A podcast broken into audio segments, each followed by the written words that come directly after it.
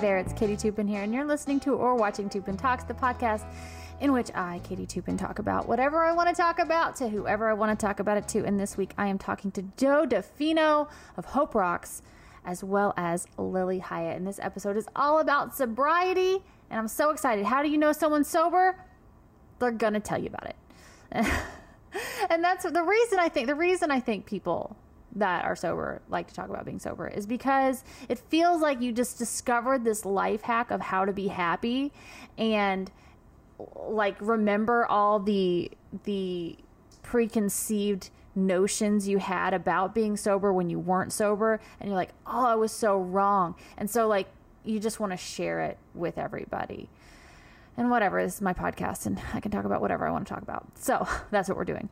First of all, I want to thank our sponsors, Hope Rocks, for making these episodes possible, as well as Bourbon Barrel Foods. And yes, the irony is not lost on me there, but Bourbon Barrel Foods has lots of products that I can enjoy uh, being sober, because they get their flavor in other ways, like slow cooking over the bourbon barrel staves that give it that smoky bourbon flavor without actually having alcohol in it, which is really great for me um, because it is important to me that I get to enjoy my Kentucky heritage and the culinary, the culinary roots of my Kentucky heritage. Uh, and I can do so through these awesome, delicious products like this. Okay, I'll just, I'll stop. I'm going on a rant because I really just, I enjoy their products.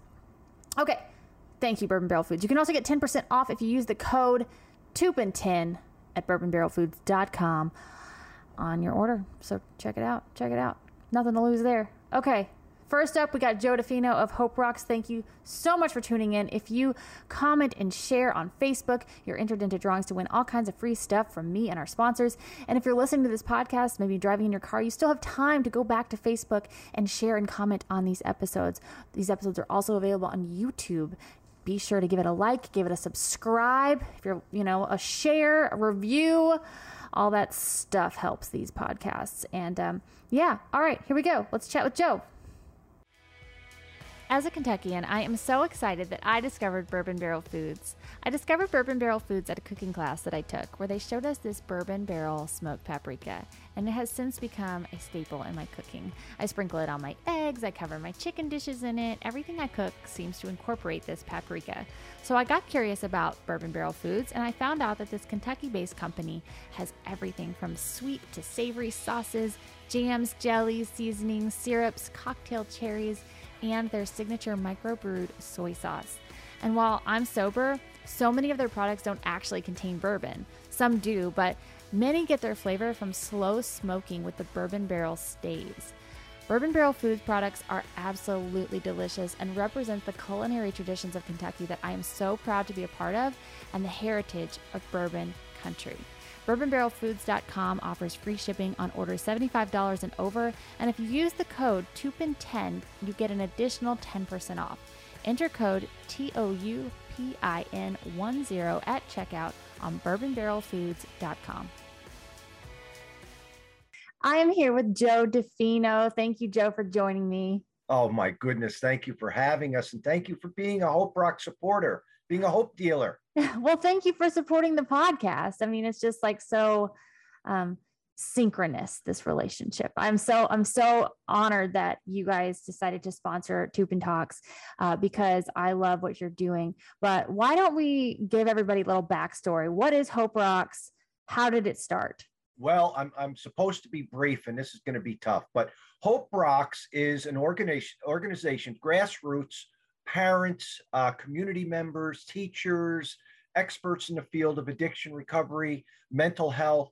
Um, our, our role, our mission is to enlighten, to educate, to empower, and to engage a response to this epidemic of despair that we see gripping um, our nation and the world at the hands of depression and addiction and all of these things that, that don't allow us to see who we really are meant to be and the power of hope. Um, it started actually in twenty sixteen. I'm a teacher. I've been teaching. It's my thirty-first year of teaching. Wow. And uh, yeah, crazy, huh? Congratulations. That's an accomplishment there. It's actually, uh, you know, a great blessing. But anyway, I was noticing a number of my students, um, former students and, and uh, their family members, um, really struggling with these issues. And I found myself going to more and more funerals and memorial services. And I said, you know, this isn't what I got into teaching for.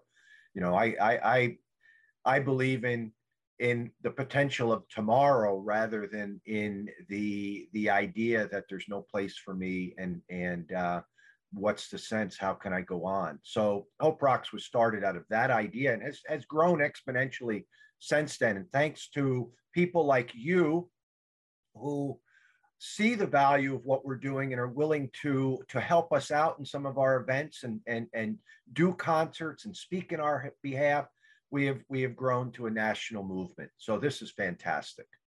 Well, so one, one of the things that you asked me to do was go play a private performance up in Woodstock.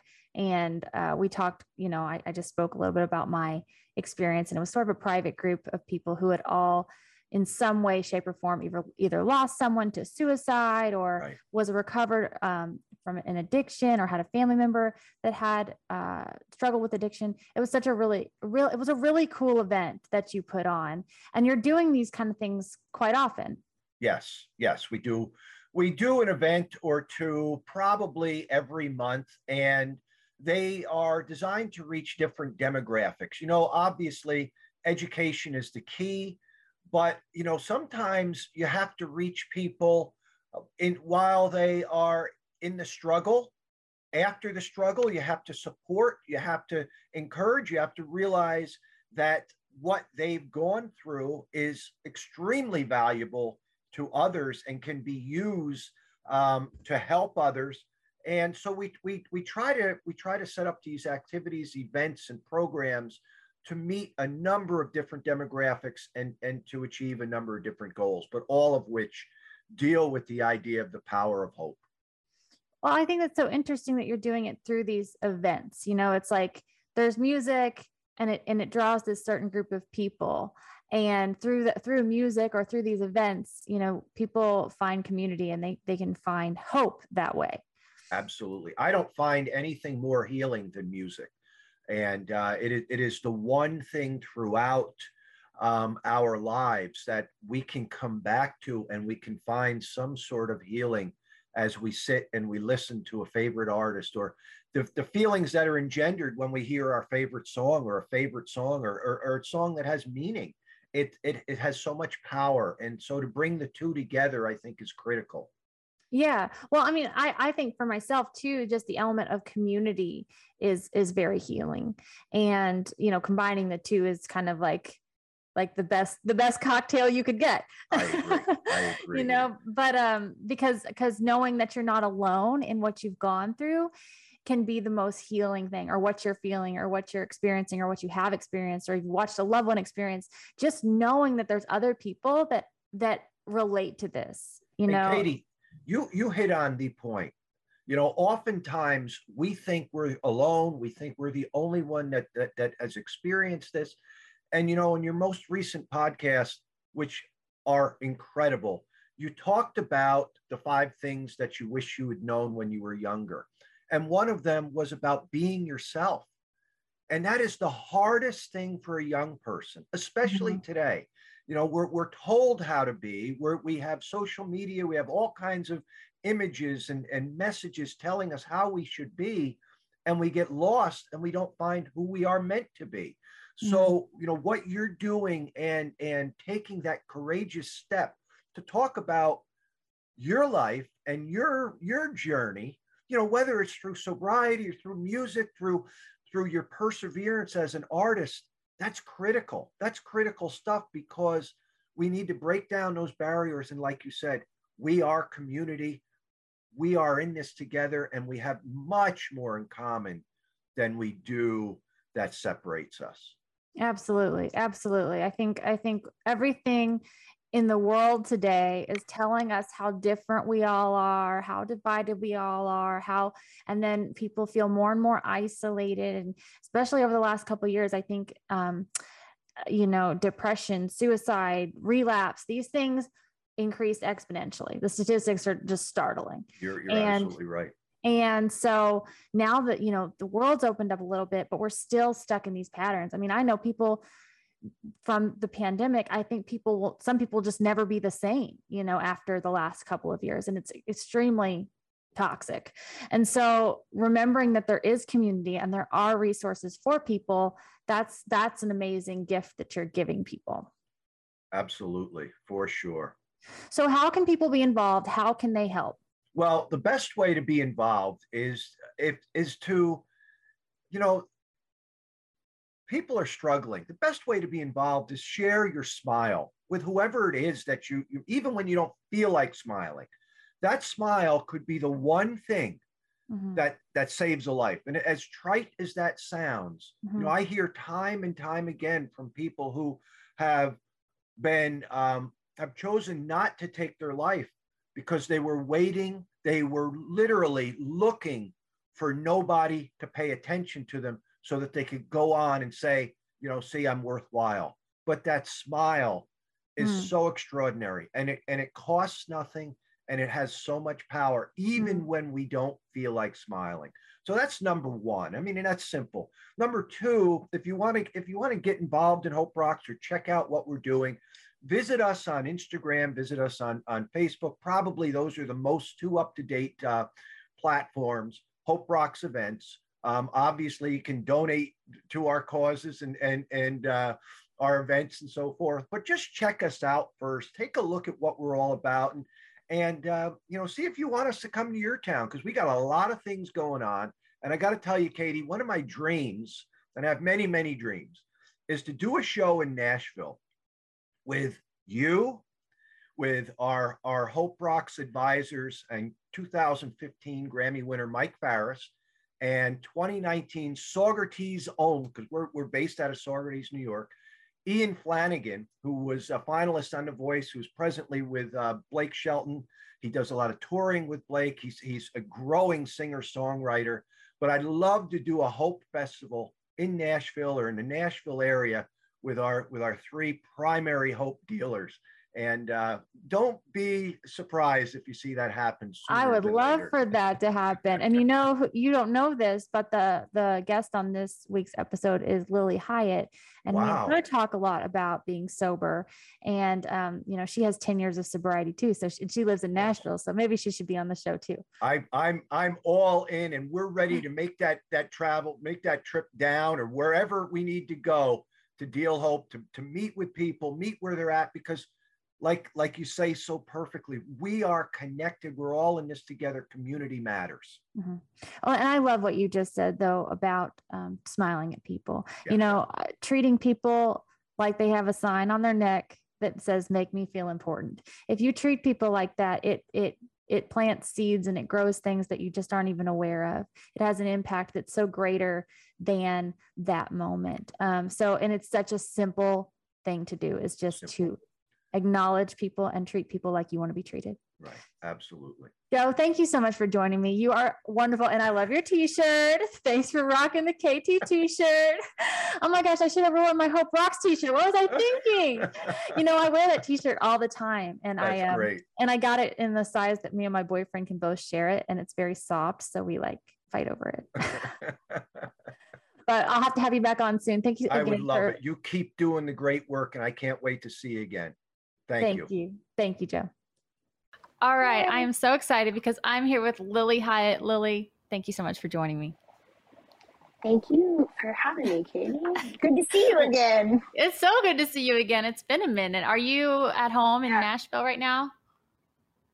Yes, I am. I'm sitting at home, hanging out. It's a nice day. Have you been, have you been playing a lot of shows this year? Uh, I've been playing some this year. It's been cool. Have you been playing shows? You've been doing Not, not really. I haven't really been doing shows, honestly. No. Yeah. I, I, uh, I'm kind of in between albums, you know, is that, is that, yeah, you have, but you have an album that, that came out at the very end of last year, right? Or was it towards yeah. the end of last year? Uh, uh, lately, right? Yeah.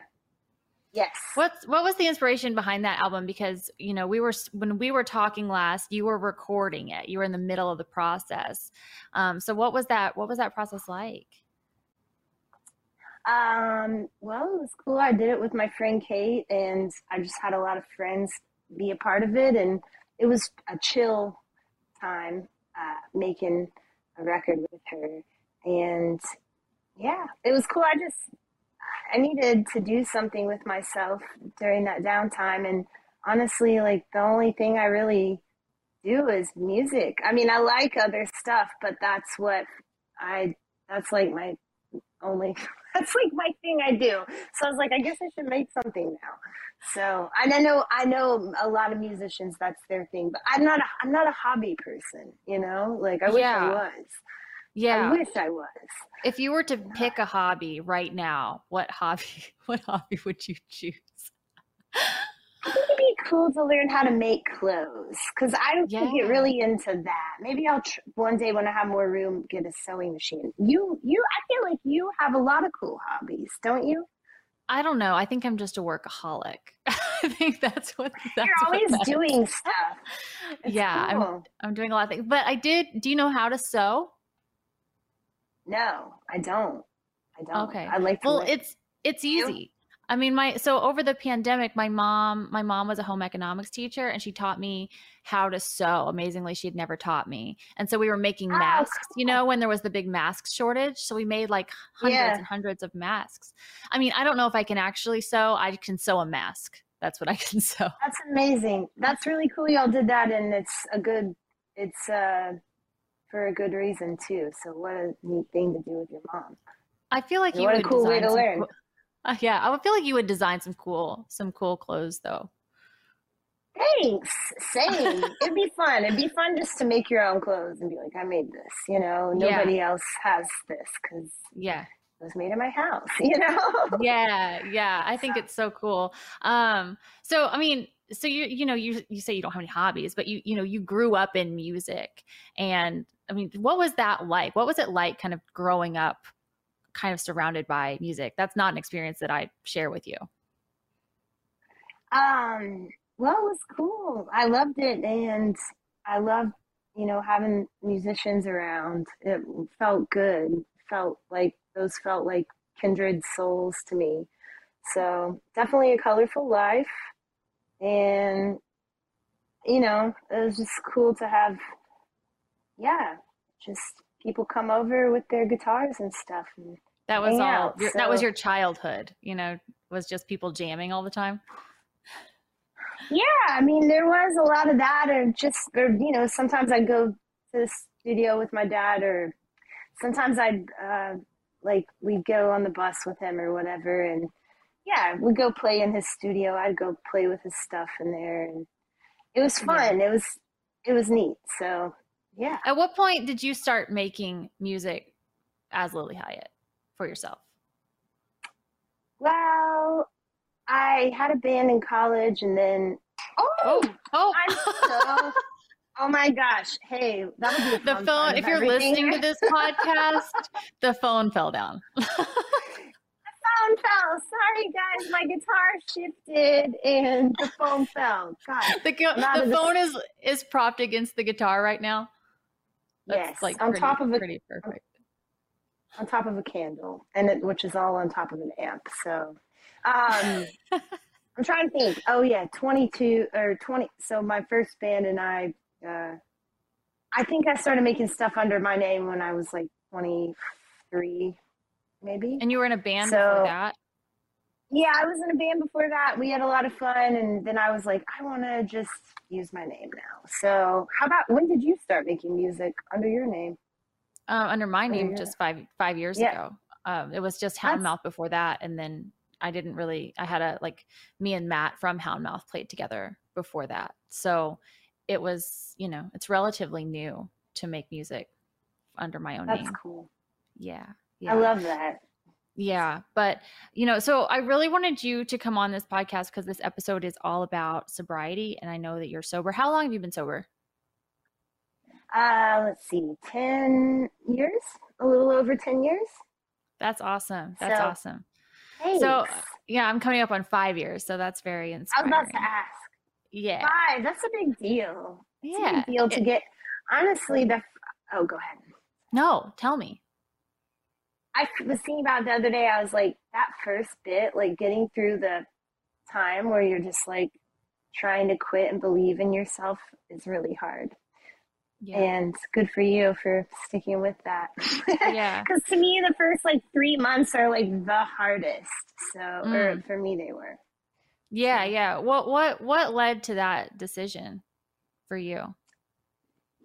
Just making stupid choices and feeling sad and just kind of knowing that it was time to change my life. And if I wanted to be able to live the way that I wanted to, which was just like as a person in the world that didn't, you know, hate themselves and like wasn't bogged down by doubt all the time. And just, I felt very like disconnected, um, right before I quit drinking, and I didn't want to feel that way.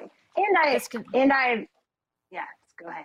And you, what? No, I didn't mean to cut you off. I did some stupid stuff where luckily I never got in trouble, but like legally, but I was like, if I don't stop, this will lead to some big trouble here. And that scared me. So I, you know, that was inspiration for sure. I, I felt scared by my, some of my actions, you know? Mm. So. Yeah. What I did you did you have a lot of sober did you have a lot of sober friends at that time? I didn't have any sober friends, but my dad uh you know is sober, and my mom, and uh my brother helped me out a lot during that time. So That's I had nice. a good support system within my family. Yeah. Yeah, it was. I was lucky for that. So yeah. Yeah. Not everybody has that, you know. I, I, I didn't really no. share with my family at all, like what I was going through. I was really like, sort of, I don't know. I just didn't, I didn't want to let them down or something at that time. And, and but yeah. I had, you know, but I, you know, I, I had, I went to meetings and I did that kind of thing. And that, that's what got me through it, because I agree. The first three months were really hard. What do you, what do you remember about the, yeah. those first three months? Just feeling like I didn't know how to, um, I tried, I had gone three months, two times before the, the last time. And then I like would drink for a weekend or something, and it would be horrible because I just knew that I was letting myself down. Mm. And the last drinking time, I was just like, I can't do this anymore. So, but I do, the first three months were really lonely because most of my friends were really into partying at that time, you know? And like yeah. suddenly I, I had some really great friends that of course stuck by me, but I stopped getting a lot of phone calls from people, you know, because they're like, eh, yeah. you don't drink anymore. How about you? Like, what did you, what inspired thing. you? And like, what? It was this sort of same thing, you know? It was just like, my, I realized my dreams weren't going to come true if I kept doing the, what I was doing. It was becoming yeah. more of a priority than the things that I, than I really wanted to be the priority. And I also, yeah. um, I felt like when I was sober, or when I wasn't drinking, or when I wasn't whatever partying, I was a person of really high integrity. And then right when that started, all of that went away, and I didn't trust myself. And I thought that was yeah. the thing I couldn't live with. That was the thing that just demolished my my self-esteem, you know. It's it's yeah. a horrible place to be, you know. Yeah. But I but I'm I gr- I'm kind of grateful that I have gone through it all and come like come out the other side. You know, I feel so much wiser for having had those experiences, even though I kind of wish I hadn't. But I think it's, you know. No, totally. You get it. You get it. So, yeah, you like, got to go through it. You got to go through it. You got to walk. Yeah. But I, I think, I think one of the things people ask me all the time, they're like, well, how did you, how did you, cause you were in, we're in bars all the time. We're constantly around people drinking. Um, what was that like for you? Did you just kind of isolate at first, or how did you deal with that?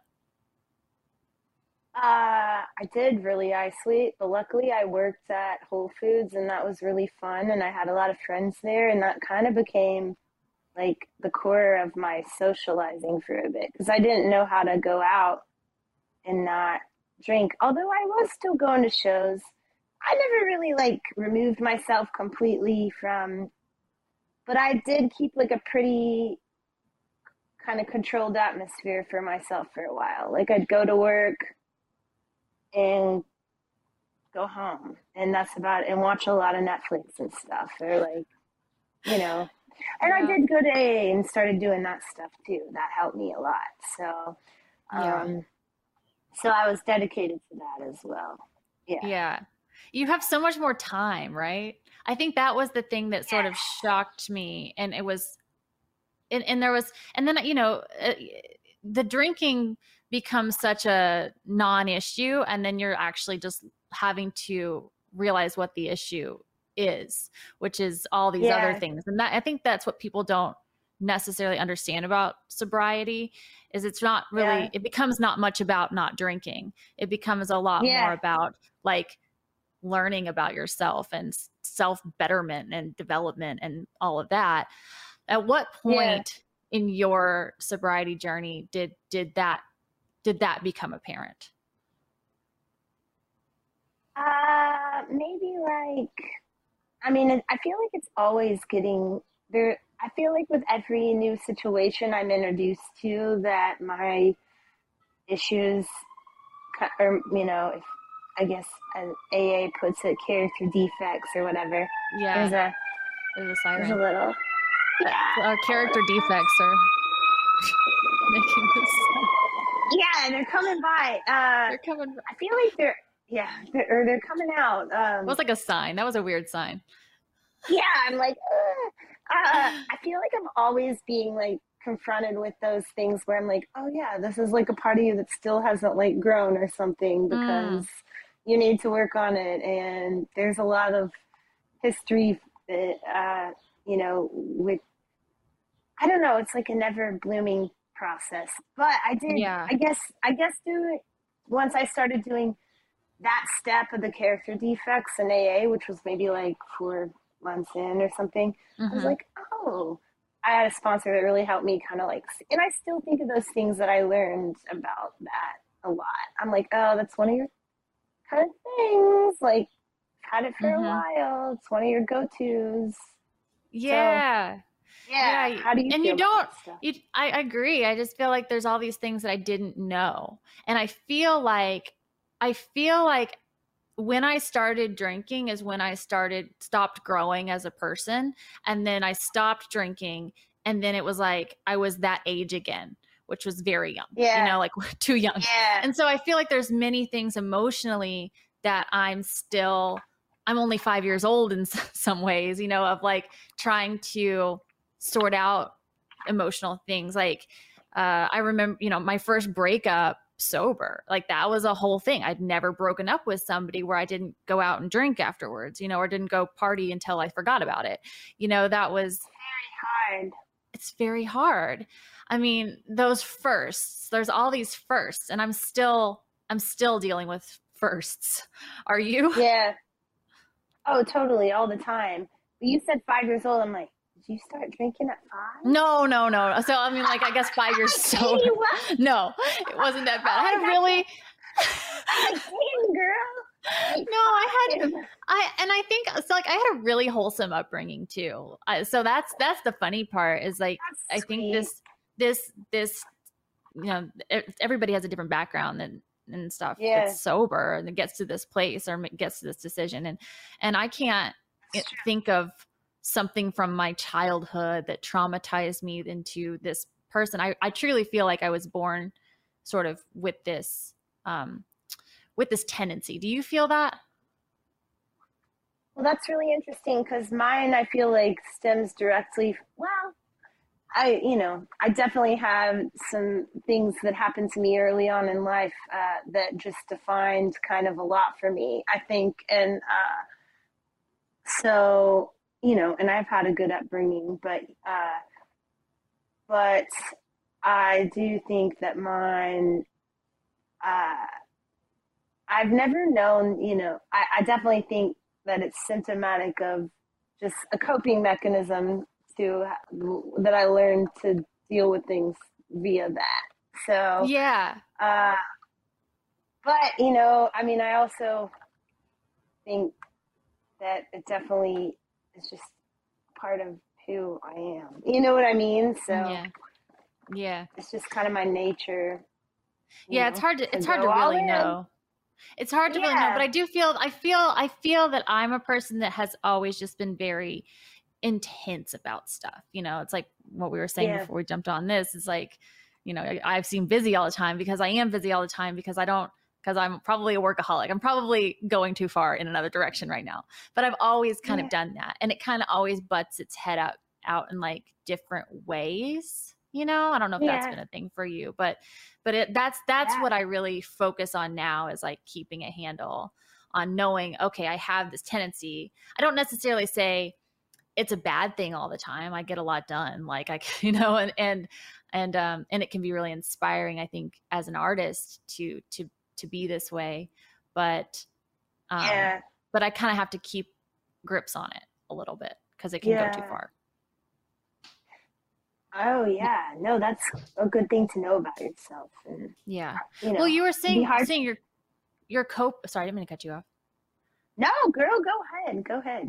I was just like wondering because you, you said your co- your coping mechanisms. You said that, you know, I did these things to cope. I mean, what what what specifically, you know, are those things that that you've kind of realized? Oh, I do that or do this.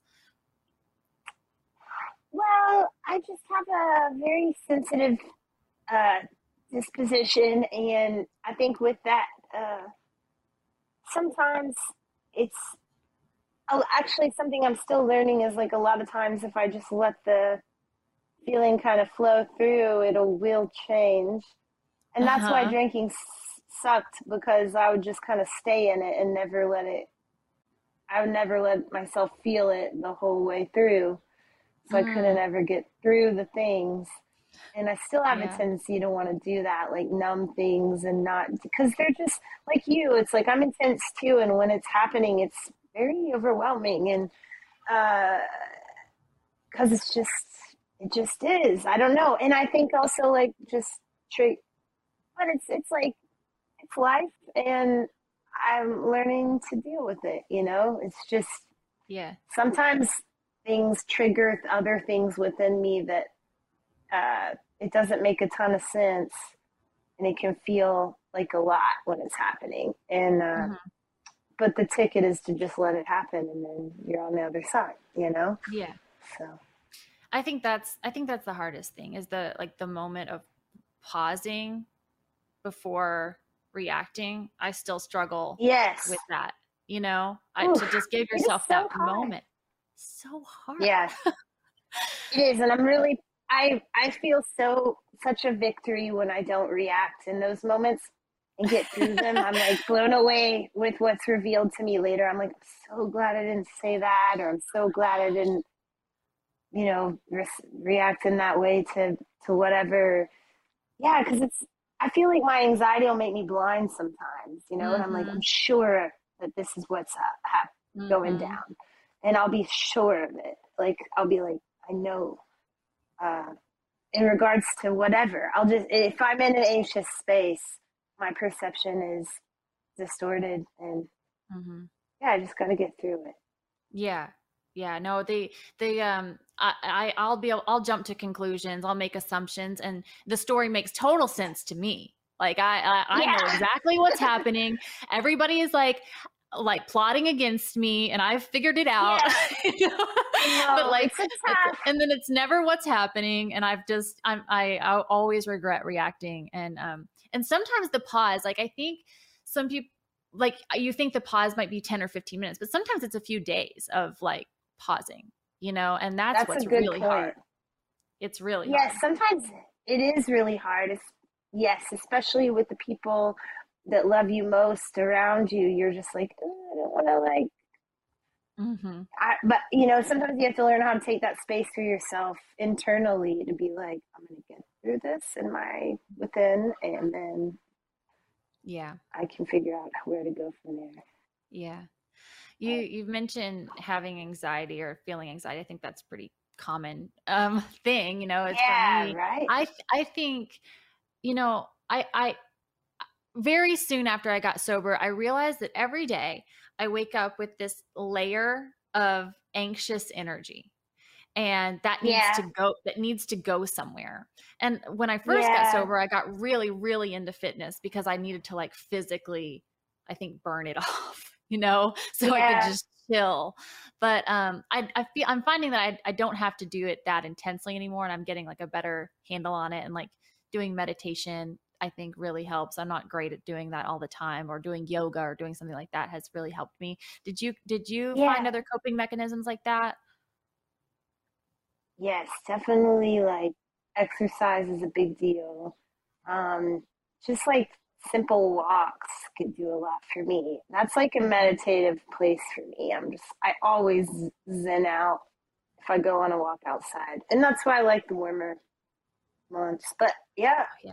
Uh, doing that, you know, playing music helps. Uh, mm. But yeah, being physically active feels really good for sure. Yeah. Did yoga. You, I like yoga. Yeah. Yeah. Anything that just like brings you back to the present moment and like out away from those just manic thoughts that can happen, I think is good. Anything. And I think music yes. can do that for sure. Like playing or writing or being with people, even being social can do that. Sometimes I, yeah. you know, I think that can be really helpful too, coping mechanism, but, but definitely. That's, yeah. Yeah.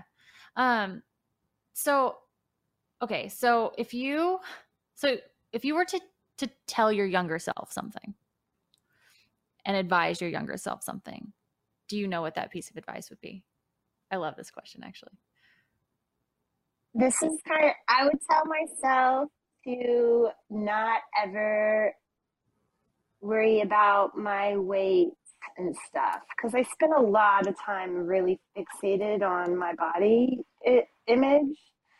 And I look back and I'm like, you were having a blast, you were young and happy, and oh, not always happy, but there's just nothing to worry. Like you, you, it's so funny the way I worried then versus the way I worry now. They're really different.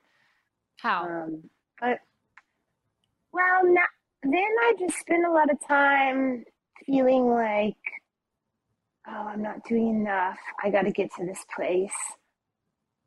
And now, I guess I still feel that way, but more now I just, I worry about just keeping things uh, healthy and not going down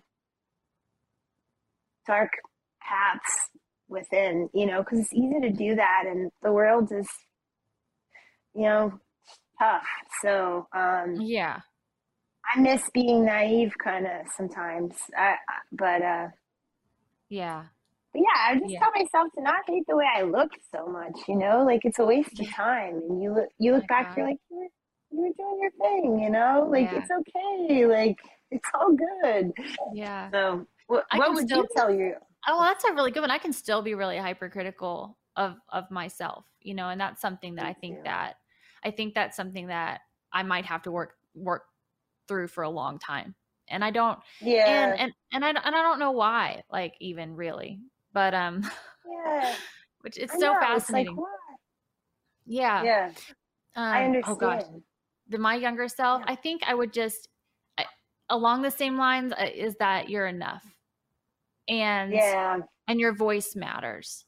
Um, because I think for a long time I felt Um, as though I was a burden to people, like my existence was a burden to people, or like, you know, I, I had this really negative um, self-talk, and, and it was due to some external things too, you know, and reinforcing that. But I think um, if I had known that, like really known that, um, I wouldn't have been in those situations to, to start with, if that makes sense. Yeah.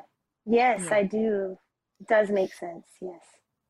Do you, One question I think people ask, or they have expressed to me, of their worry of getting sober is if people that are artists are like, well, maybe I won't be able to create the thing that I created, or, you know, I won't be creative anymore. Was that ever a thing for you?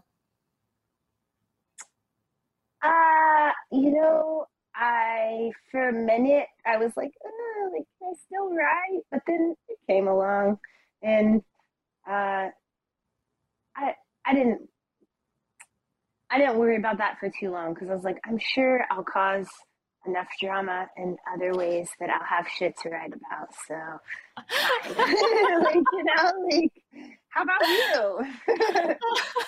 um, I don't know. I mean, that was a really good answer, though. I like that, um, because that's probably true, right? Like, well, they, they, I've heard that they, if you, you know, anybody that's eighteen has had enough life experience to write for the rest of their life, you know, so there's a, there's, yeah, I love that.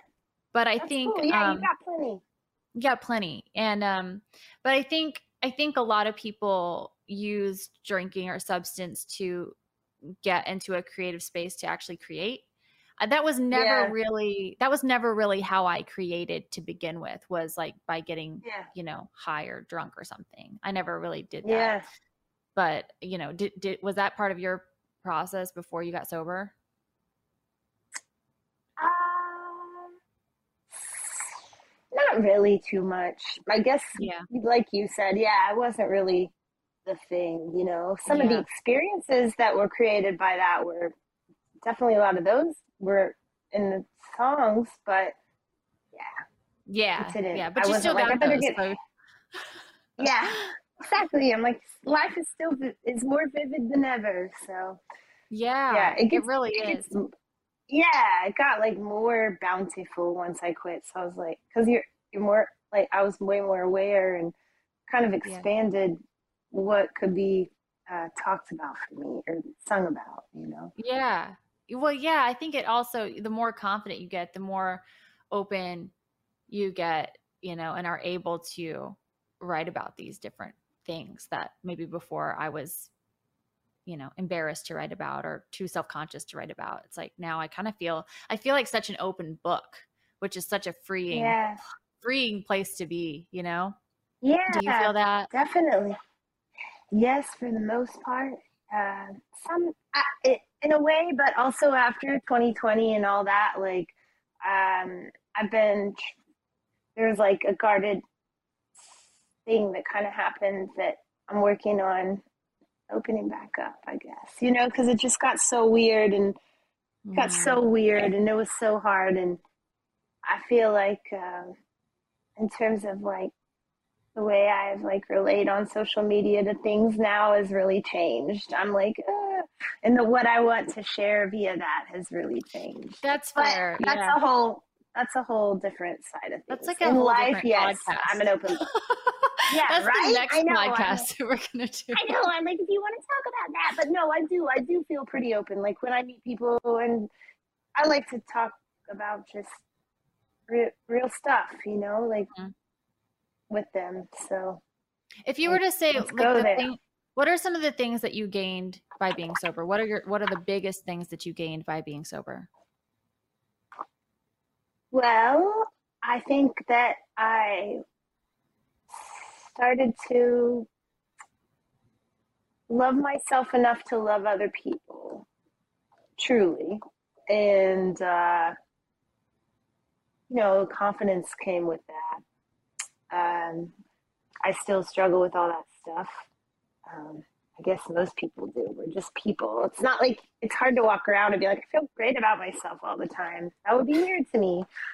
And I probably wouldn't get all the time.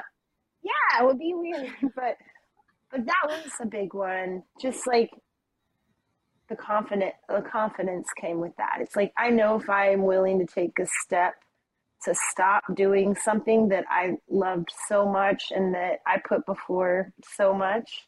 Mm. If I can stop, if I can do that, then I can probably maybe do anything I want, you know? And I don't mean yeah. that in a cocky way, just more like the, when you learn the boundaries of your willpower and stuff. Um, although I know, you know, or, or, or, oh, you know what, you know what I gained even more is a spiritual, spiritual connection that came from uh yeah you know, hanging up the booze and stuff was a big deal. So yeah, and I value that a lot. How, how about you?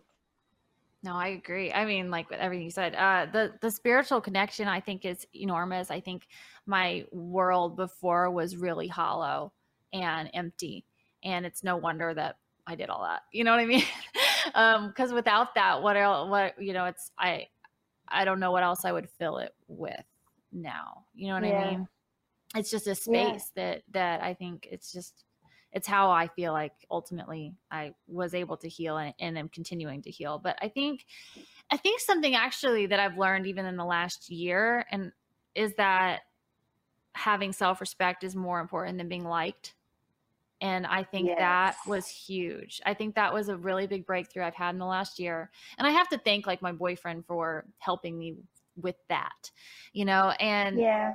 and realizing that I let a lot of things slide and I let a lot of people say things to me that maybe they shouldn't. And, and realizing that, that I have a say and in yeah. all that, you know? Yeah. I don't know. I just like to, I, and I'm still, I'm still processing that one, but that I think has been really big for me. Yeah. That's a big deal. It's a game yeah. changer. Right. Right. It's been, I mean, it's so good. I mean, I, I'm so happy. I, I can't ever imagine going back at this point. Do you, do you feel that way? Which I know is like a dangerous thing to like feel, but like they say it's, you know, you can't really feel like that because it could happen, but it's, I feel so far away from it at this point. Do you feel that way? I don't, I do feel far away from it. I have had some moments where I've been like, I could understand that have been enlightening in terms of how close it is. Cause I'm just like, and nothing like terrible happening to me or anything, but just realizing that if I, I need to make sure I never get so low to a, a for me to want to drink again, I'd have to just want to completely self-sabotage. That's, that would be what would take me back there.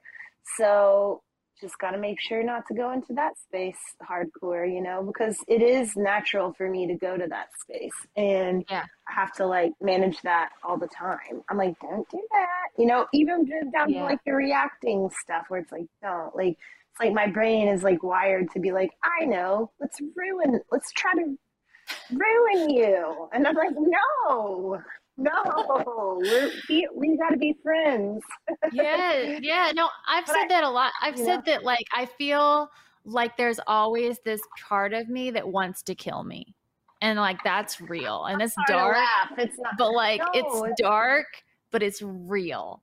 And knowing yeah. that that little piece is there somewhere lurking, even when I feel disconnected from it. That's a thing. Yeah. Just know yeah. it. You know it. You got to keep it at bay. Yeah. Yeah. I mean, I think, I think um, that's the thing though, is, is when I realized, when I had the moment of realization that I was no longer driving the ship, that the thing I thought I was in control of was actually controlling me. When I had that shift of awareness, that's when I was like, oh, I can't do this ever. I can't do this anymore. You know, because I, I really was convinced that I had it under control because I was a person that would take breaks. I, you know, I'd go for a month and do all this other stuff to kind of prove to myself yeah. that I was functional. And when I had the moment of, of shift, that's when I was like, oh, like never again. I couldn't, I can't do it. It's over for me. And, yeah. and then that's been, that's been true since I made that decision. But, um, I think, you know, relapse happens all the time and it's really, it's really important to be aware that it can, it can happen. Yeah. Well, good for you though. That's great. Did, and I know, did you, you have that moment? Yeah. Yeah, I did, where I was like, I just don't do this anymore. And I've been around so much booze since then. It's not like, It's like something, yeah, I accepted. And I can't yeah. remember when that happened, but it happened early-ish where I was like, okay, you just don't do this anymore, you know? Yeah, yeah. It's not something you do. Do you have sober yeah. pet peeves? I do. Like when when people like justify their drinking to me, it's like, I don't care. Like that's my biggest pet peeve. I know what you mean. I mean, my thing, my main thing is like when people, when I'm around drunk people, I'm like, eh, I gotta get out of here because the it just, and I'm okay with that. Like I don't, it just the energy changes.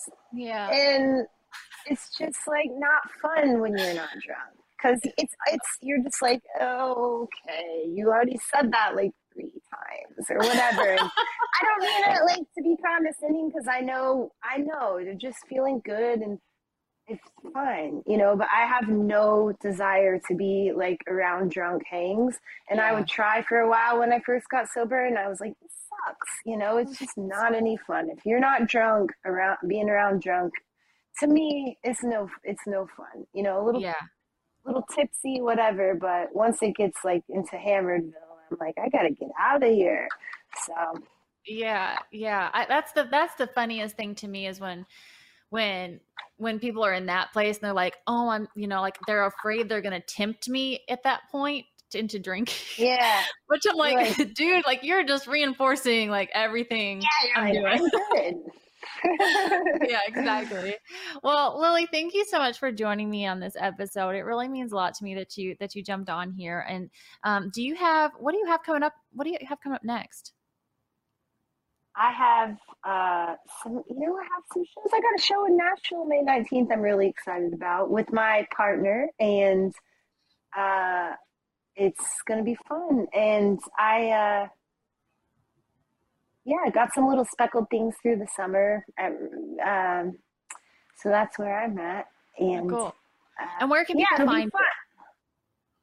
Uh, my Lilly Hiatt dot com or Instagram at Lilly Hiatt. Although I've two times I've deactivated my account, but I get back on always. I'm like, yeah. How can I get out of here? But you you got to be in there. So you do. Least, yeah, but. Uh, I wanted to say to you, it's meant a lot to me to have you because you are awesome. And during the pandemic, when I was so lonely and sad, and talking to you really helped me. The times we talked on, on Facebook Live and stuff, and it's cool wow. to see you again. It's so good to see you. Thank you. I appreciate that. That means a lot. Um, well, I, I'm, a big, I'm a big fan of you as a person and as an artist. And it just, it's awesome that you jumped on here, and I'm going to be following all the things that you're doing. And hopefully one of these days we'll play something together. We'll do something. I know. We got to do that. And likewise, I'm a big fan of you. So thanks. I'm honored you asked me to do this. Awesome. All right. We'll talk soon. Okay. Talk to you soon. Bye, Katie. Bye. This episode is brought to you by Hope Rocks. Hope Rocks is a grassroots organization dedicated to enlightening, educating, empowering, and engaging a community response to the epidemic of despair and death caused by addiction, depression, and social isolation. It is fast becoming recognized nationally for its unique and community-based approach for breaking down barriers and stigma associated with these issues. It's an organization whose mission is to help people see the light within so they can shine to the world. For more information, follow them on social platforms or check them out at hope rocks n y dot com.